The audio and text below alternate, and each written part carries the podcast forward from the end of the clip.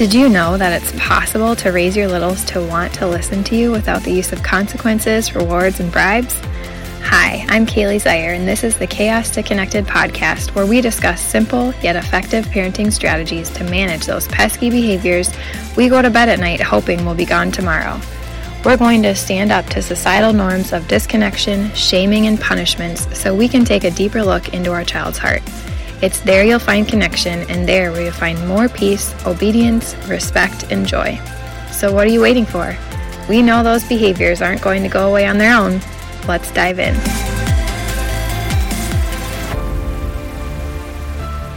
Hey there, and welcome to the Chaos to Connected podcast.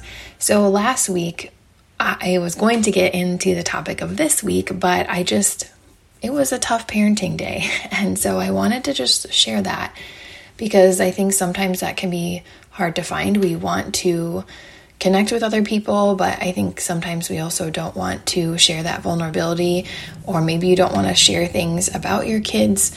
And so, if you didn't listen to that one, go back and check it out. I think that it will be really encouraging for you if you are finding you're having a challenging day, or maybe a challenging week, or a challenging season. So, today I want to dive into more about communication. And I think that we all know words have power, and we can either use our words for good or for not so good. And sometimes that can be really, really difficult, though, especially because our most of our reactions and responses are driven from our subconscious. It's not necessarily like we're not thinking about every thought we're going to say it just kind of comes out. And sometimes it can be things that we're like, eh, let's pull that back in. But I have been really diving into more reading on effective communication with our kids. And I want to share this short series with you that will cover, like I said last time, a couple a couple different topics surrounding communication. So today I want to talk more about problem solving and how we can encourage more of it with our kids. So I was reading something uh, last week, and it was sharing about how we need to begin shifting from dependence to independence. And when I say this, I'm not encouraging like requiring more of your child than is developmentally appropriate. I think the independence is coming more from what they're doing versus like the connection with us. But I do, however, think that, you know, often we can be communicating dependence more than we are even aware of. And I know as I was reading this, I was thinking to myself, this is exactly me with my three year old. And so, for example, the way that we offer help, a lot of times I will just jump in when my child is struggling and say, Do you need help? And then when my child inevitably says yes, I do it for him versus giving him the extra time to try and problem solve on his own.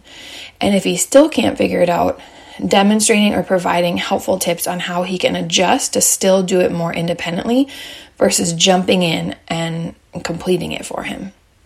And so this is something that you know, I I just particularly like if a child is struggling, I'm just like, do you need help? And sometimes they say yes and sometimes they say no. But I think when we ask that question, more often than not, they're going to say yes, right? So, for example, my oldest bought a new Lego set, and my three year old wanted to be a part of putting it together. And one of those ways was by opening each separate bag. You know how you have like the big sets and they divide the pieces for you into all these different bags.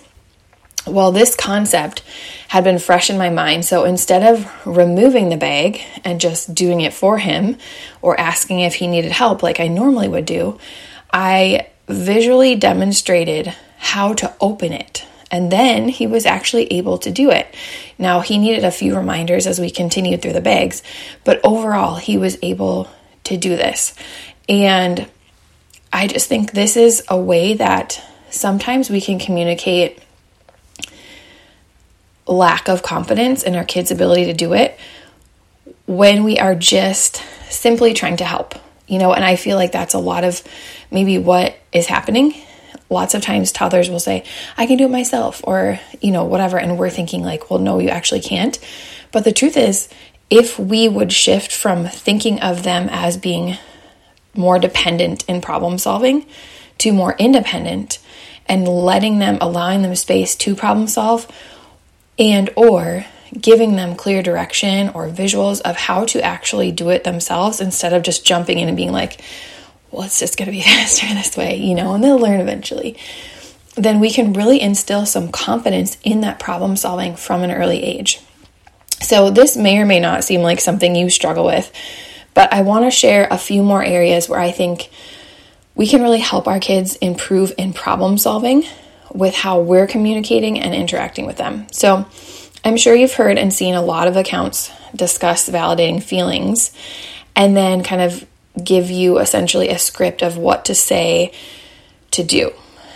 Now, I don't necessarily think that's wrong, but I do think there are a few flaws with that and some simple key transitions that you can make to increase the effectiveness of you know, validating your child's feelings. So, one, I think we should be moving away from scripts and think more about conversations.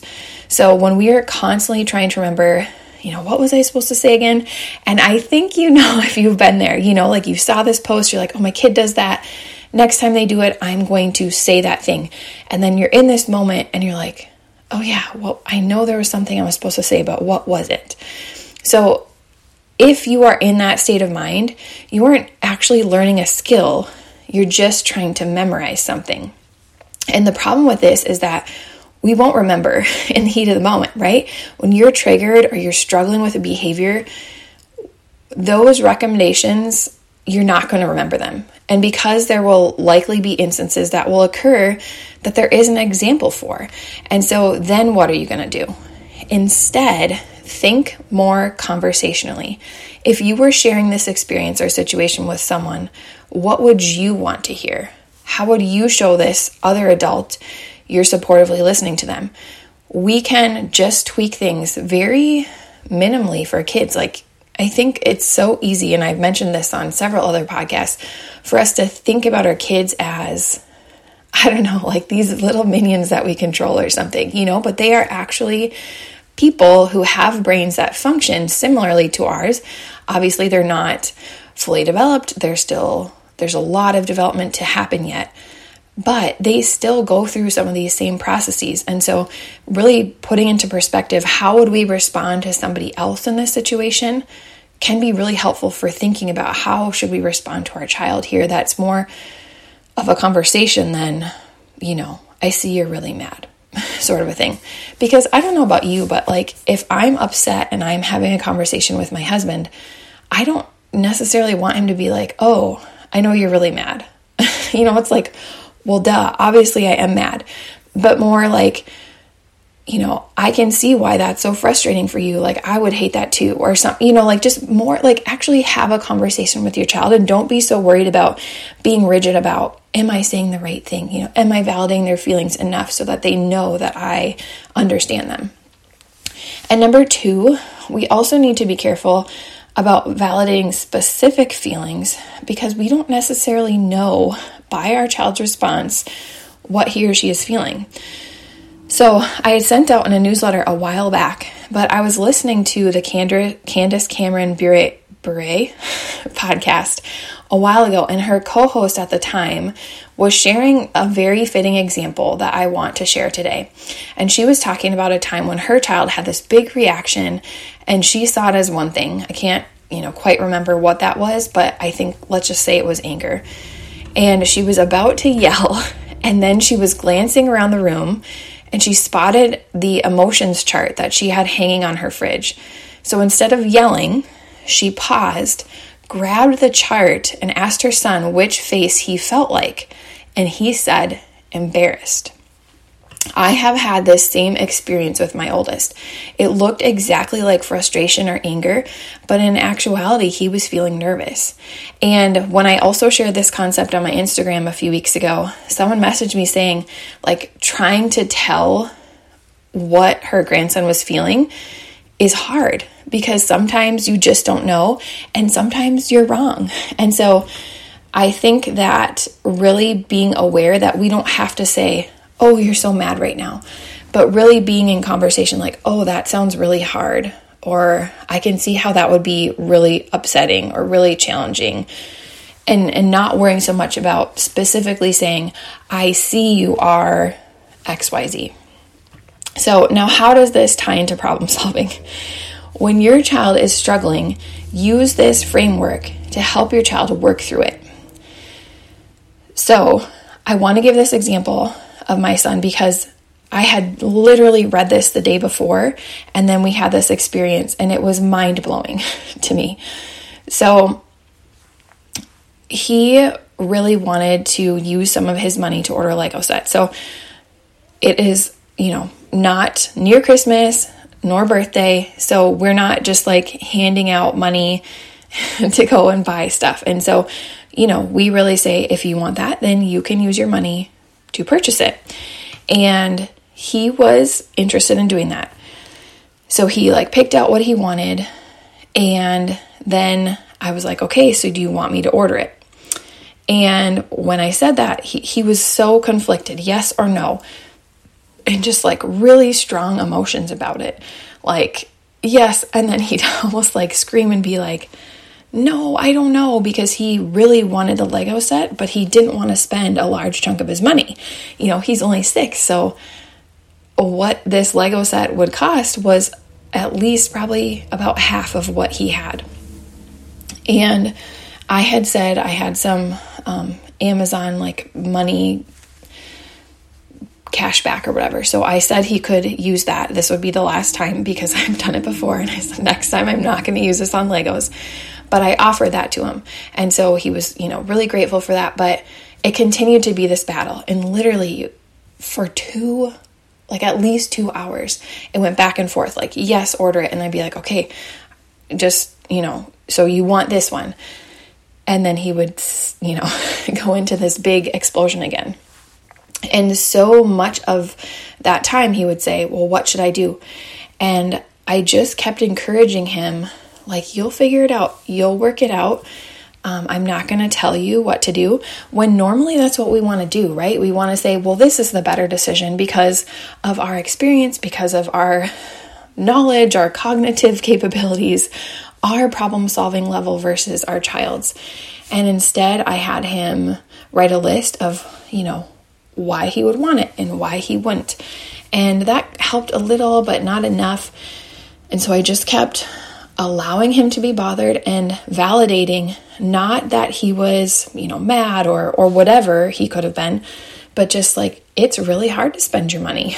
You know, like a conversation about how these life concepts and skills are really hard and I have a hard time sometimes too. And he finally came to a decision. And after he made that decision, the rest of the day, he could not stop saying, Oh, I'm so glad I picked that one. I picked the best one, you know, and just like all these different versions of that. And I just thought, like, it is so challenging. Like, there were so many times in that two to three hour span where I just wanted to give up and lose it because I was like, the whining, you know, like it's really not that big of a deal. But we have to pull back and remember that these are big deal to our kids. It might not seem big to us because we have so much other life experience, but to them, it's a huge deal. And so, allowing that process and just letting them problem solve themselves and encouraging and instilling confidence like, I know you'll make a great decision, and kind of being there to support them, but not giving them what to do. Like, even as an adult, have you ever called your mom and been like, just tell me what to do? I've done that a lot of times. I used to do that all the time in like college. And I'd be like, I just want you to tell me what to do. And I think this is a great place to start, even with our youngest kids, because the confidence that he had after he finally made the decision was so worth the agony of sitting through that two hours of just like thinking, is this ever going to end? So I would just encourage you to try that next time and just know that at the end, whether it's in this specific instance or whether your child has you know, a big meltdown where there's lots of crying, if you can just push through and not distract or try to get your child out of it, but really allow them to work through it in their own time, the results are like a light switch. Um, okay, the last way that I want to share about effective communication with problem solving is with sibling relationships. So, I know that sibling conflict can be challenging for a lot of people. I've heard a lot of people share that with me. If you're like me, my initial response was always to separate them when a disagreement or fight broke out. It just felt easiest to me, right? Like, you go over there, you go over there, let's just leave each other alone. But what I come came to learn is that separation breeds separation and the lack of ability to problem solve solutions together. So if you're constantly separating them, whenever you go and leave the room to do something else, when they have a disagreement and you're not there, they haven't had the time or the training to actually figure out what to do. And then it becomes another fight. And that's exactly what was happening for us.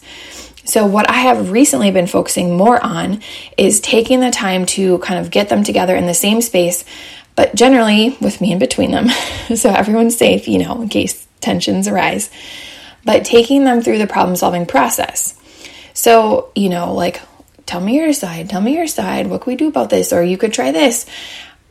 Um, and while that was somewhat effective, I've also realized that the goal, at least for me, isn't for me to walk them through it every time, but to give them the tools to do it themselves.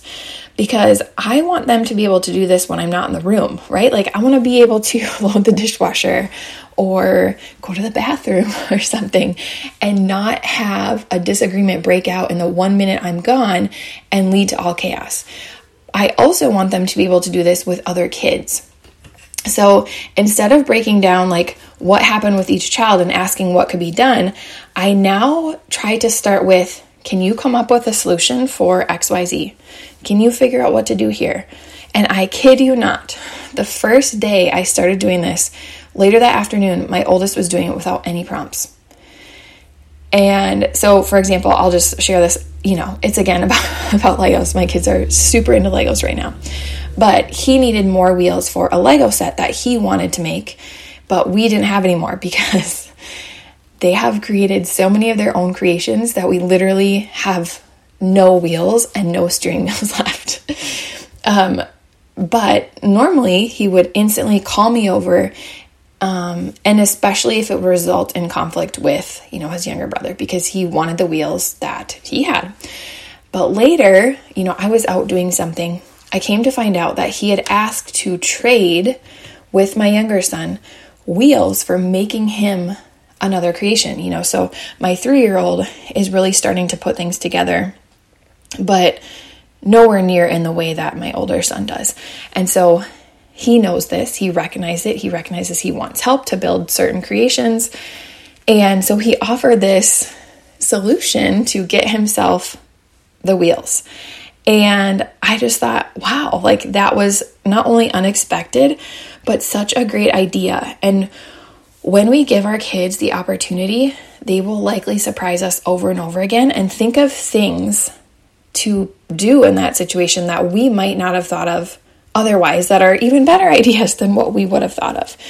So, I mean, obviously, it doesn't always work out this beautifully, especially because, you know, we just started. It's just really thinking about shifting the way that we word things slightly to help our children recognize that we have confidence in them versus that we don't.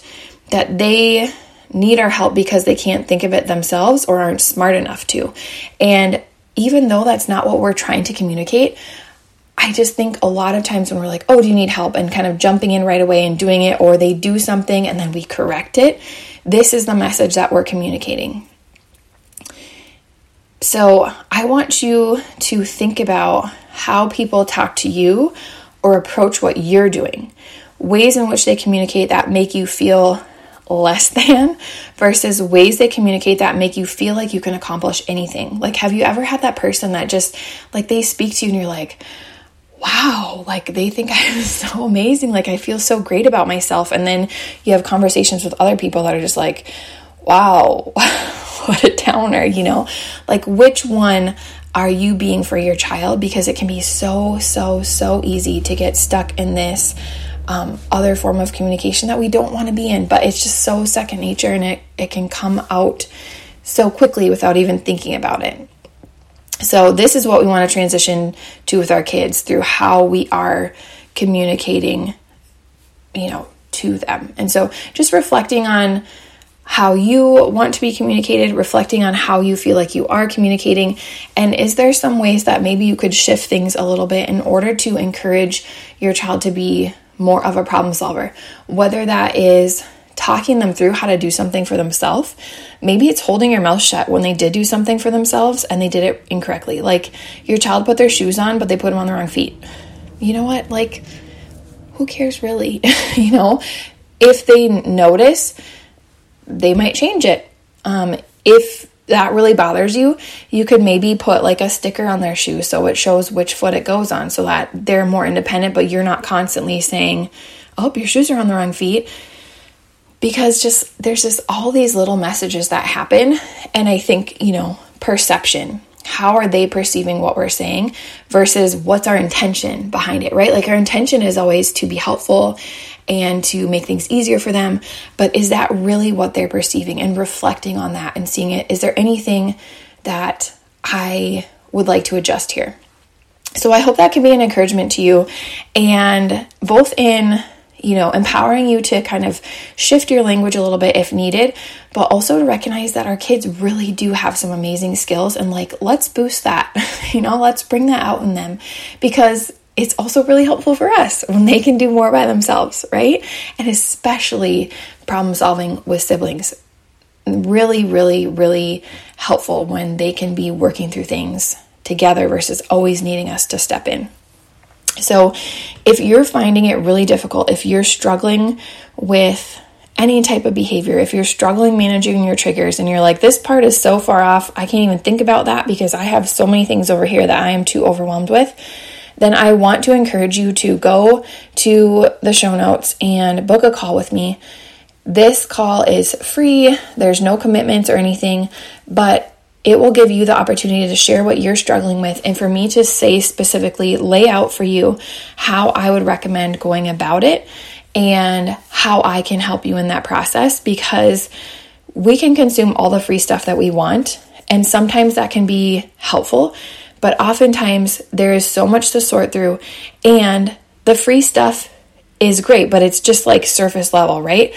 And you might be at a place where you're like, I need more than that. I need, I'm overwhelmed. If you're like me, when I am overwhelmed or I'm in a place where I need information, I'm like, please just tell me what to do and I will do it. That is what I help you through with coaching. Now, I do have a 30 day behavior blueprint and a 30 day tame your triggers. They're slightly different, both 30 days, but they focus on different things. One is more focused on your child's behavior, one is more focused on your triggers. Now, that doesn't mean there isn't going to be some overlap, but if you don't know where you should start, that would be a good conversation for us to have. I also have my full complete program, which is three months long. Now, if you want to do the 30 day program, I would highly, highly, highly encourage you if you were listening to this in real time, the cutoff for like to complete the program before I have another child would be Monday the 14th. Now, we can still start it knowing, you know, after that, that there will likely be an interruption and we might not go completely straight through. And if you're okay with that, I'm okay with that too. But this would be a really great opportunity before the school year starts, whether you homeschool or go have your kids go to school or start daycare, to really get behaviors under control to understand how to help your child because when they're going to school, when they're focusing, behaviors can amp up and make it even more challenging. And when you have less time with them and your time is focused in the evenings, wouldn't it be so much better to have peace and joy and laughter than chaos and arguing and overwhelm? So, if you're feeling like you might need some help, please go to the link in the show notes, book a call. Again, there's no commitment. Like you can have the call and decide, I'm not ready yet, or that's not for me.